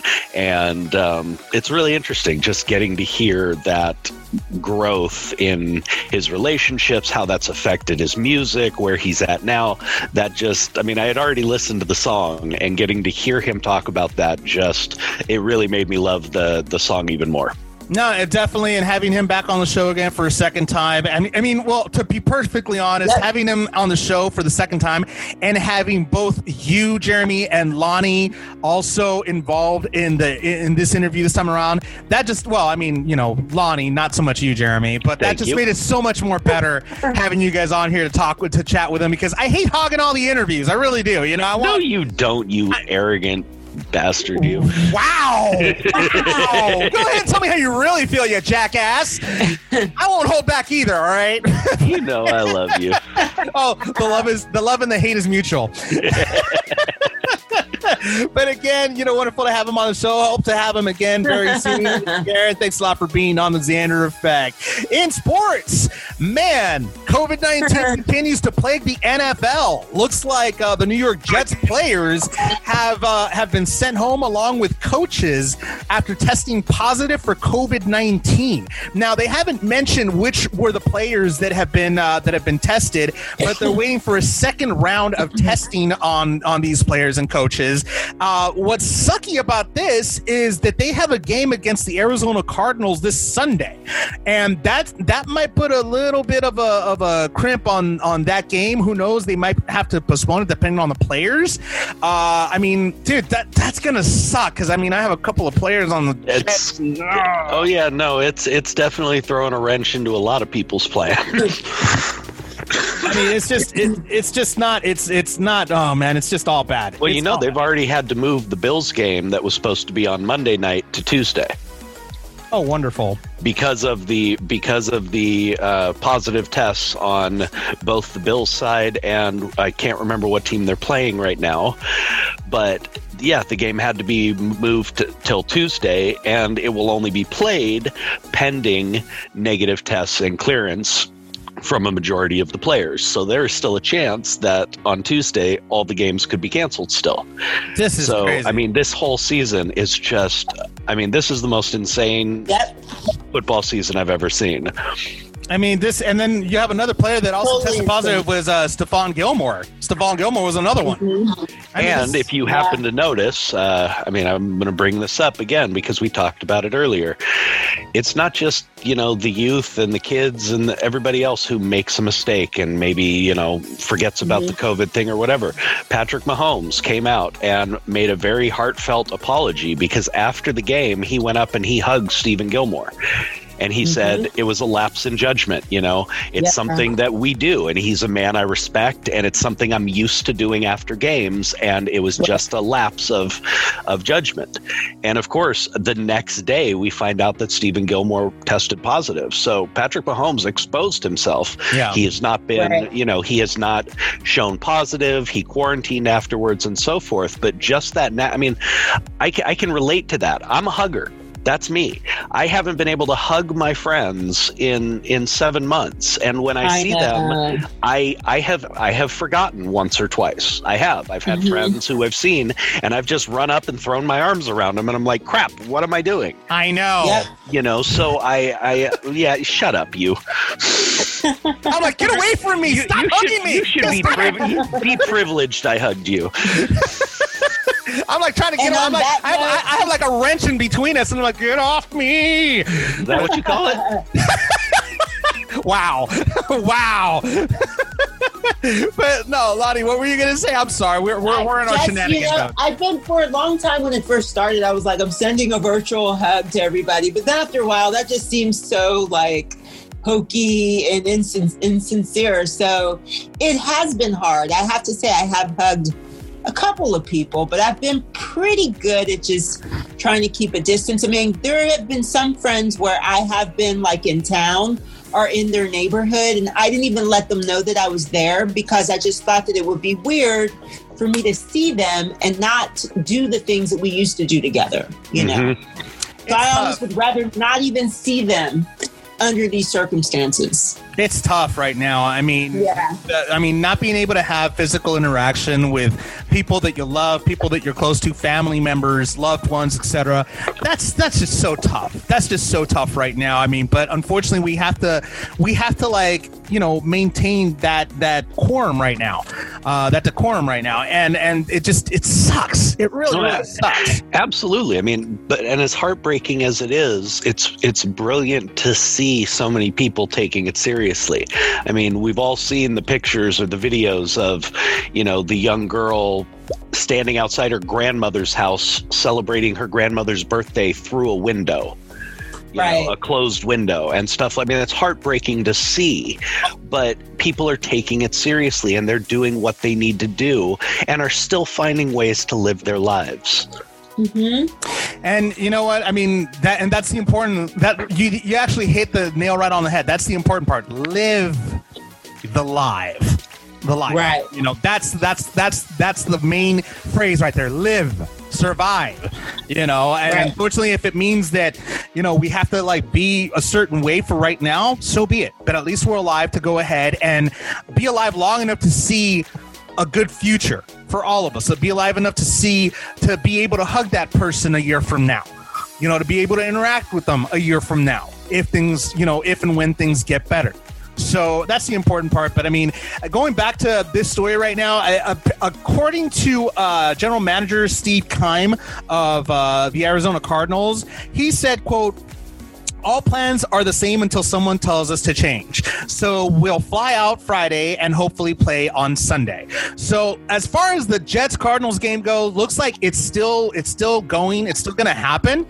But I mean, that's just a tough one in and of itself. So, well, you know, hopefully that'll happen. Hopefully that's not going to screw up fantasy owners. I mean, I hate to be selfish, you know, in this situation right now. Well, and let's bring it around to, you know, the real matter as well. I mean, yes, it's definitely affecting everybody's fantasy football seasons, but let's hope that, you know, a lot of these are false positives, and if they are real positives, that, you know, these incredibly finely tuned athletes are physically able to overcome whatever this may cause them. So, you know, definitely hope everybody comes through it okay. Agreed. In other sports news, the Dodgers go ahead and sweep the Padres. Send the little brother home without dinner. Ooh, that's just nasty. 12-3? Well, that's putting an exclamation point on it. All their antics, all their BS about how they're going to dethrone the Dodgers, you know, all this crap, all their shenanigans, throwing the bats and acting like idiots on the field. It was just rather sweet to send them home. No, but really, tell me how you really feel about that one. Well, you know, I mean, next to the Giants, there are very few teams I dislike as much as the Padres.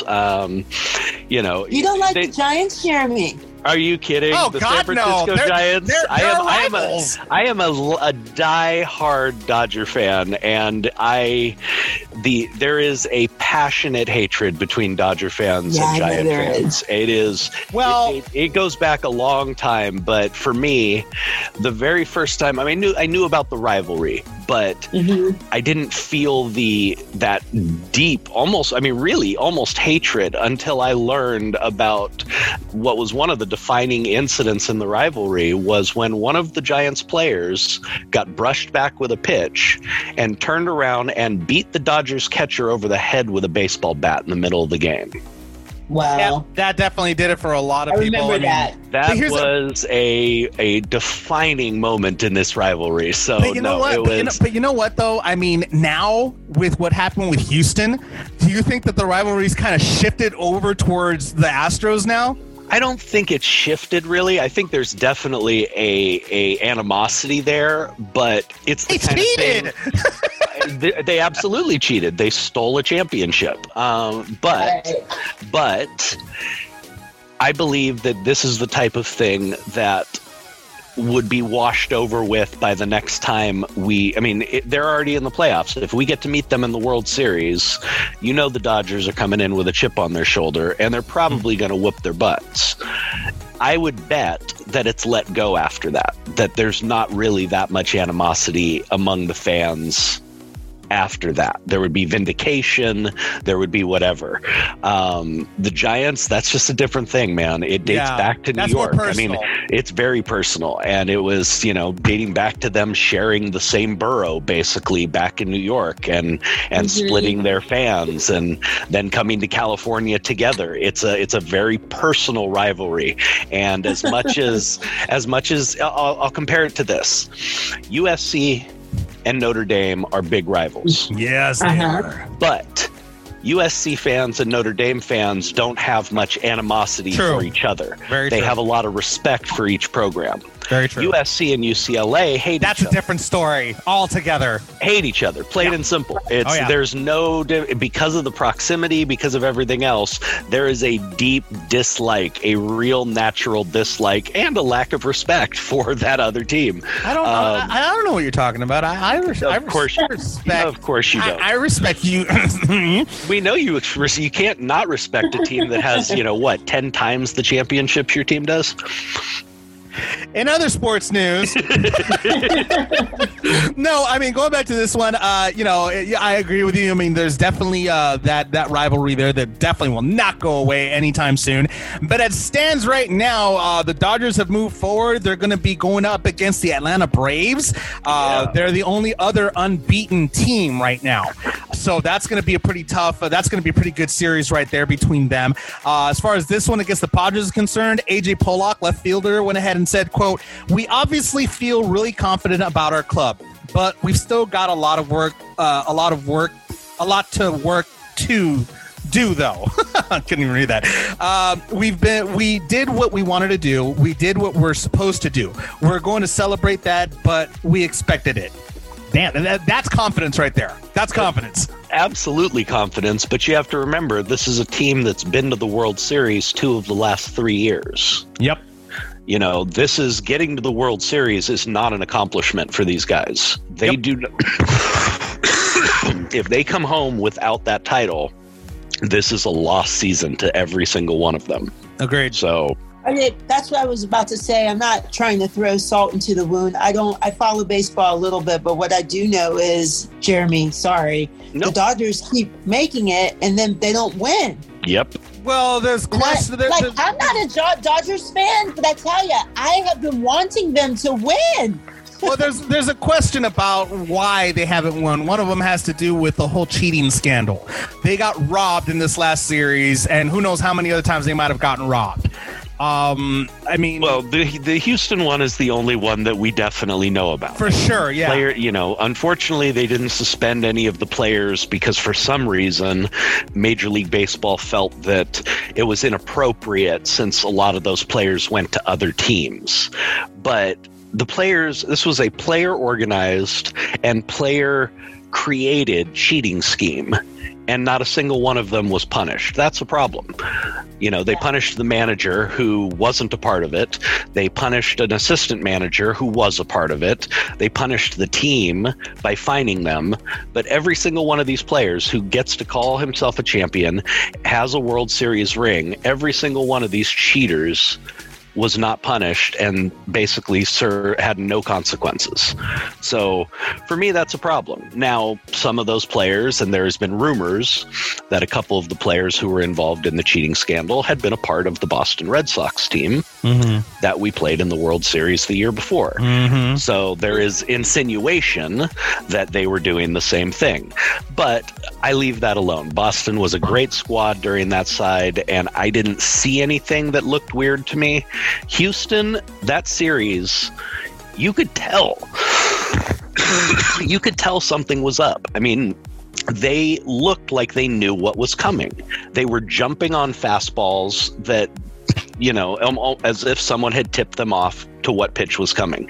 The Dodgers had one of the best collection of pitchers in the league that year, and in that series they looked like amateurs. Yeah, they couldn't get a ball past anybody.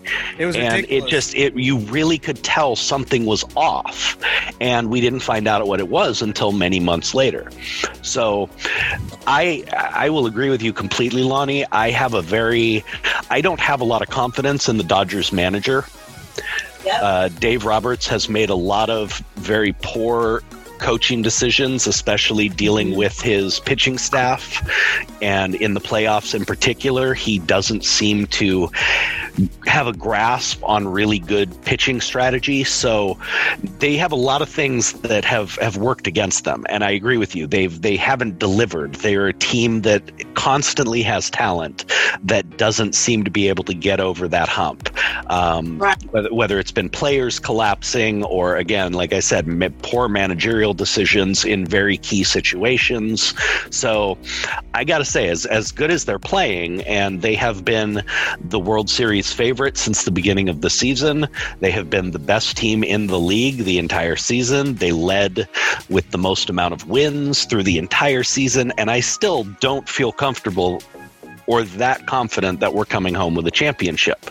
I believe we can. I believe we have all the talent, but I'm not sitting here with some, you know, great confidence that, oh, we got this wrapped up. No problem. The Dodgers are going to be you know, I'm nervous. I am. I mean, and you have every right to be. You have every right to be, because, I mean, at this point, it is a crapshoot.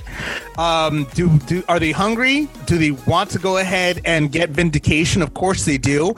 But will they?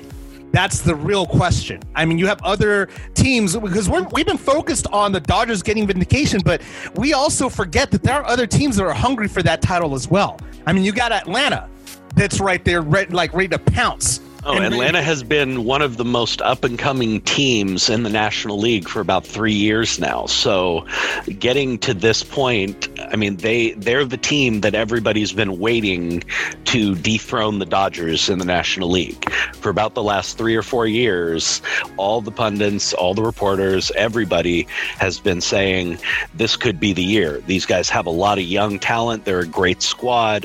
This could be the year that they become the dominant team. And they haven't quite done that yet. They haven't surpassed the Dodgers, but they have shown that they are an amazing squad, and they've been kicking butt in these playoffs. So do I think we can win? Yes, I do. Do I think we'll win? Yes, I do. But am I overly confident or comfortable with this? No, I'm not. Agreed. But I guess we'll just have to wait and find out on that one, see what happens. The next game is going to be, I believe, next Thursday. The next game between Dodgers and Atlanta Braves, so we'll keep an eye out on that one. In other sports news, today, ladies and gentlemen, is the final, possibly the final game for the NBA championship. Will we have a champion? Will the Lakers get that title back? That's the real question. I mean, you have the Heat that, again, no pun intended, the heat is on for them. They need to win this in order to still stay in this game, in this series. If not, Lakers are the new champions. I mean, what are your predictions on this one?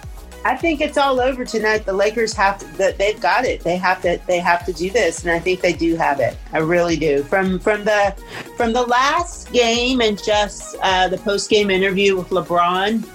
I mean, we talked about it the other day. There's just a certain leadership maturity about him, even more now, and just the chemistry between him and Anthony Davis and just all of them. I think they've got it. I think they're going to win tonight. I gotta agree with you there, Lonnie. I said originally that I thought the Lakers would take it in five, and as we've said many times on this podcast, they are playing for a reason. I mean, not only do these guys want a ring, every single one of them, that's why they play this game, but every single one of them wants to do this for Kobe's legacy. Yep. Every single one of them. And LeBron has talked about what an inspiration Kobe was in his life. Kobe was the player who inspired him the most when he was in high school. He was the player that he modeled himself after coming out and wanted to be that guy who came right from high school to the NBA just like Kobe. You know, this is a very personal thing to him and a very personal thing to all the Lakers.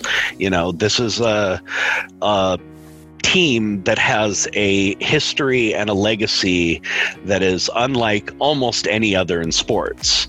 And again, to take a player of Kobe's stature, of his the love that the fans have had for him over the years, and to have him be taken away, I think it is.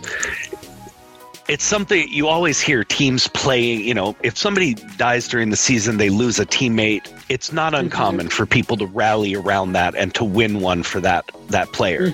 But for the Lakers, where the history of these legendary players means so much, the legacy has been so important, it almost carries more weight.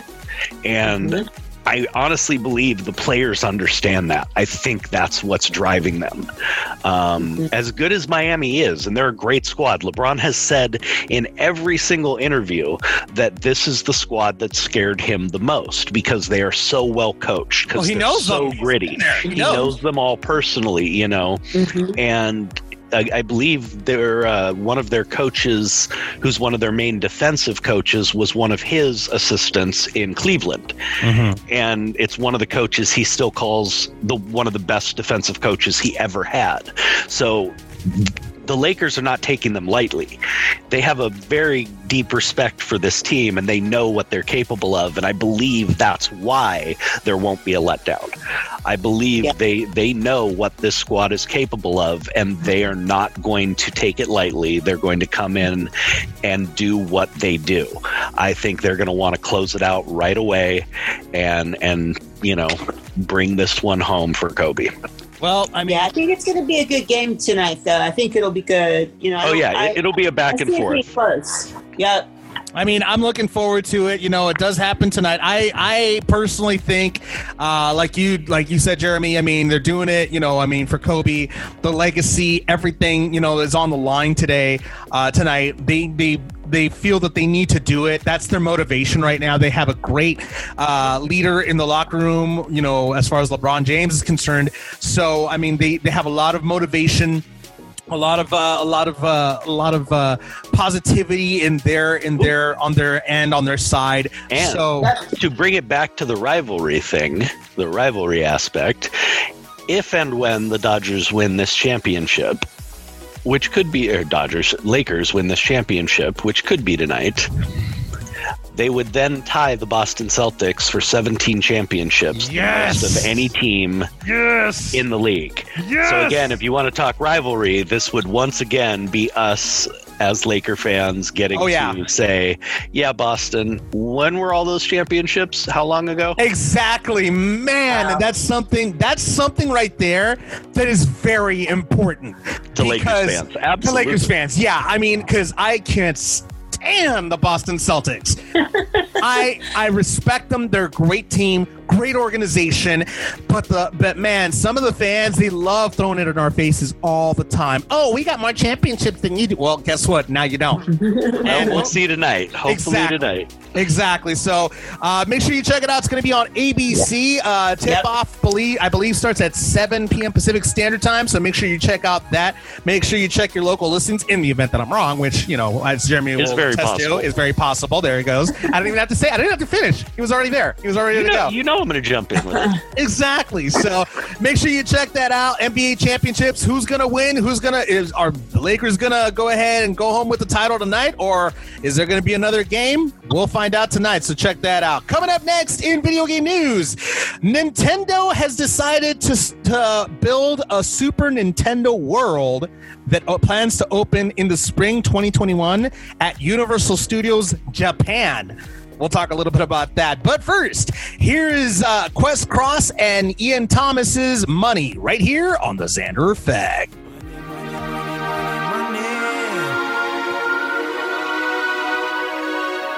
Money, money, money, money, money.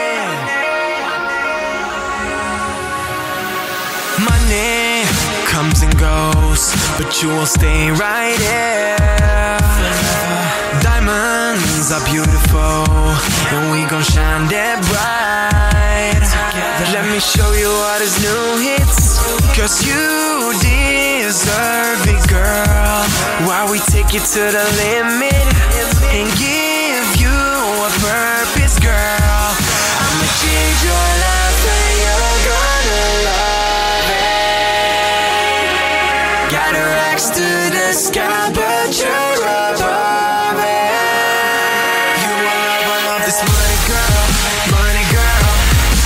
Spend it on you, spend it on you. Come get this money, girl, money, girl. Cause it's waiting on you, yeah.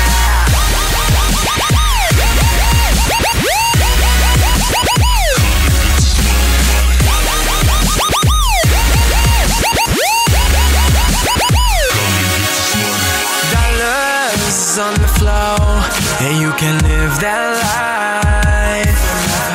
Hundreds, plenty gold, don't gotta go nowhere. Let me show you all these new hits, cause you deserve it, girl. While we take you to the limit and give you a purpose, girl. I'ma change your life and you're gonna love it. Got her axe to the sky, but you're above it.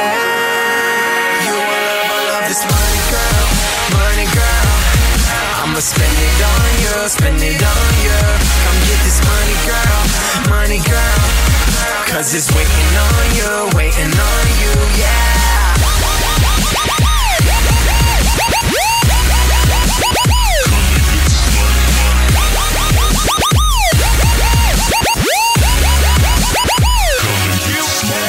Come and get this money, girl. Greenbacks, I know you like. We taking off, Quest Cross, that big boss. You ask like I get it done. The Shandy and the Mat. We're in Switzerland, off in Antwerp like that. Where those diamonds are at. My wing high flights, no risk. If it's TSA, walk right through there like who's this? Man, I'm global around. That is international band. You keep counting up those pounds. You keep acting like wow. Change your life and you're gonna love it. Got her axe to the sky, but you're above it. You will ever love this money, girl, money, girl. I'ma spend it on you, come get this money, girl, cause it's waiting on you, yeah.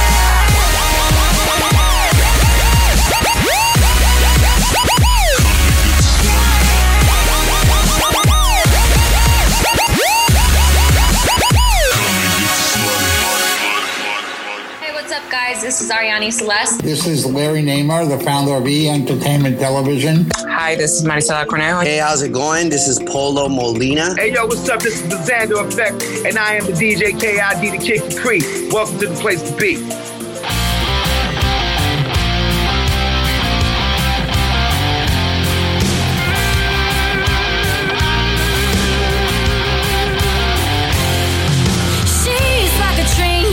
never saw coming. She'll hit you like a bomb, boom, and leave you with nothing.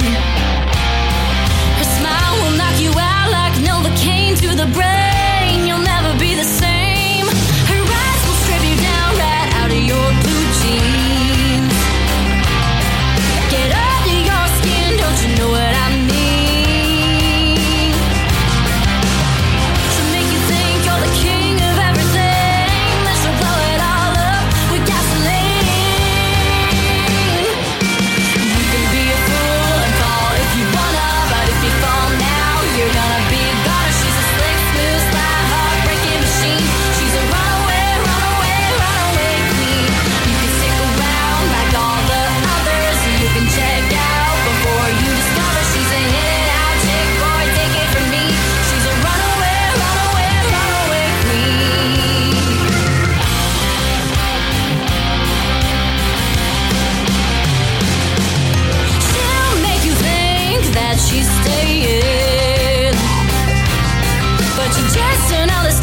The trail she's blazing. There are a string of broken hearts from east to west. What a mess, I wonder who's next. You can be a fool and fall if you wanna, but if you fall now, you're gonna be a goner. She's a slick, smooth, sly, heartbreaking machine.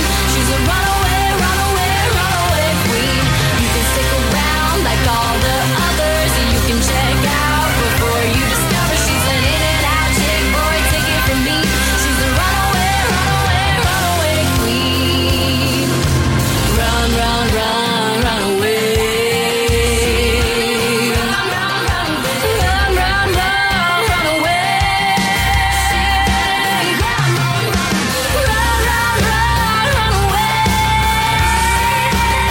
away.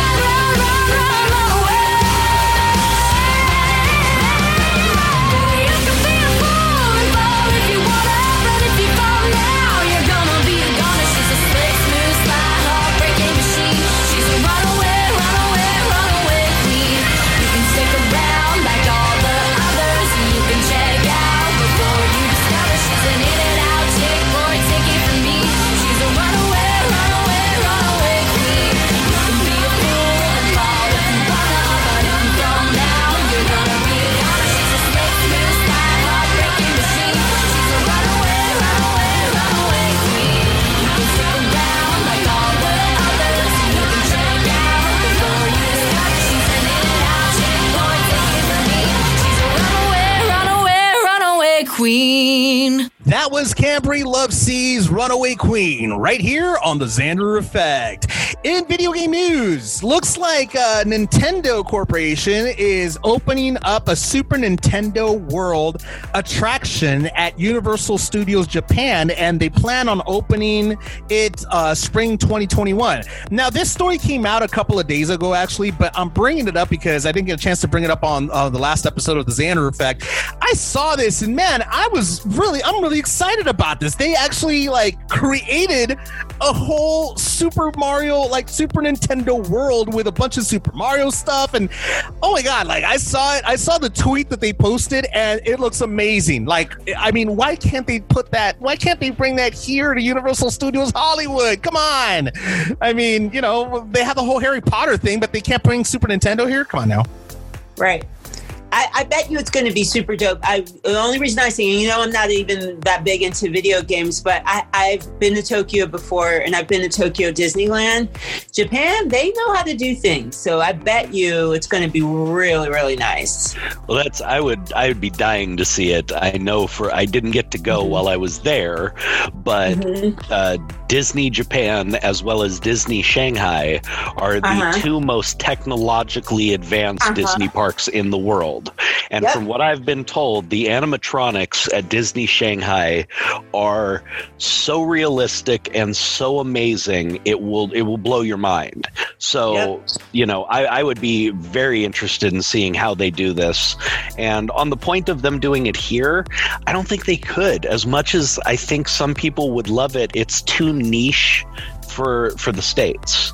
There's lots of gaming fans, but it's not a cult like it is. True. Yeah, you're right about that. You're right about that. Definitely, because gaming practically was born in Japan. Exactly. Much. I mean, it almost does. It has a cult-like following in Japan. Mm-hmm. It's a way of life. So I just don't think you could sustain that in a big park in the States. I think it's a little too niche for that. I guess it's just the gamer in me wishful thinking over here. I'm like, come on, bring it over here. It'd be cool to be like Super Mario and just like jump on these blocks and then just hit them and have a mushroom pop out or something. You know, that'd be pretty awesome. I mean, you know, you're talking about mushrooms and parks. That's, you know. Hey, bro, you know, he's a mellow man, you know, totally. I'm just saying, I'm putting it out there like that. No, I got to say, I would turn into a big kid if I got to play in that. I mean, you know, the Super Mario and all the early Nintendo stuff is our childhood. I mean, that was, as you know, I played the original. I mean, before Nintendo was released in the States, I actually got to play it. I've been playing Nintendo since it came to the United States, actually from a month before it was released. Wow. And it's a huge part of my life. It was a giant part of my childhood. So I would definitely go, and I'd be, you know, running around with all the kids acting like a complete idiot. It would be so much fun. Nice. Yeah, dude, I'm the same way. So that's definitely going to be something pretty cool to see. Maybe we might be able to like take a virtual tour, because the one thing I do like about a lot of these theme parks is they're starting to do virtual tours. They did it for Disneyland and everything. I mean, they have a lot of YouTubers doing virtual tours of a lot of these attractions. So hopefully we might be able to see a virtual tour of this attraction. And, you know, pretty cool. Yeah, I mean, the pictures themselves of the designs of what they want to do look amazing. I mean, it almost feels like you're in the video game, which is really cool. Something that, you know, many people would love to be a part of. So yeah, I'm just, you know, that looks really awesome. Hopefully they'll be able to do it by next year. You know, of course, pending, you know, the current crisis that's going on that shut down so many theme parks in that part of the world as well. I mean, it was just really bad for Disney, Universal, everything. You know, everything. I mean, hell, parks are shut down here too. So all of them. I mean, all across the world, theme parks are, you know, one of the most hard hit right now. I mean. They've said the losses have been absolutely staggering. I believe movie theaters and theme parks, if you're talking just sheer dollar signs, are taking the biggest hit right now. So it's brutal, man. I hope when we come through this, they are able to bounce back. But, you know, the amount of parks across the world, if this continues much longer, they're just not going to be able to stay open. They're not going to be able to sustain this. Nope. Agreed. Nope. And the last park I went to was last year, actually, right around this time for Halloween Horror Nights. I went to Universal Studios. And Universal Studios is so fun. Oh, it was a lot of fun, especially for Halloween Horror Nights. Oh, man, we had a blast there. Who knew this is going to be one of the last times I was going to go and check that out for a while? I mean, you know, I would have never guessed. I actually had plans about going this year, too. Again, you know, I mean, I had a blast with a bunch of friends of mine. We all got together. We all went there, and it was so much fun. And I wanted to do it again. We can put on our masks, and we'll drive by, and we'll wave. Right? That's about as far as we'll get to that one. It's so bad. Well, with that being said, you know, that's the news in case you haven't heard it. Again, you know, thank you so much for our special guest, Ian Guerin, for being on the show. Make sure you check out his single out right now, Chapter 2. I'd like to thank my co-host for being here with me as usual. Well, I'd like to thank one co-host, really, you know, Lonni. Yeah. So much for being here. As always, I appreciate your time. Great being here, Xander and Jeremy. Always fun, always a good time. Have a great weekend, everybody. Thanks, you too, Lonni. Always great having you on. You as well. And I'd like to, I guess I could go ahead and thank Jeremy, you know, whatever. Oh, well, thank you. You pain in my butt for having me on with you. You know, I always love you. It's such a pleasure co-hosting with a miserable POS like you. See, the love is there, folks. The love is really there. Thanks so much for being on the show, guys. As usual, love having you guys. You guys have a great weekend. And remember, everybody, we're still in a pandemic. We're still, please continue to wear your masks, continue to practice basic hygiene, wash your hands, wear gloves if you got them, wear goggles if you got them, if you're going out in public. We're all in this together. Please please remember to vote. I mean, ballots are out right now. Try to vote. I voted. Lonnie voted. Jeremy, I believe you did too. Mine is going out today. There you go. So there's that right there. So, yeah, I mean, make sure you vote. It's a very important election time. Very important. Your vote does matter. And again, remember, we're all in this together. And remember, music always, always heals all. We'll see you next time. Yo, yeah. Yeah. Yeah, yeah. Yeah, yeah. Yeah, yeah, yeah, I was like open that mouth. Sure that she talking and dumping that mouth. If it's like something, we dumping it out. And then it's up and it's dumping it out. And then it's got it, it's part of this dumping it down. Dumping it back and it's got it. And then we done it, we done it, we done it. And it's like something, we dumping it out. The Xander Effect is powered by 5050 Global Music Inc., Sony Music The Orchard, and DMG Bertelsmann. In association with Art19 Media.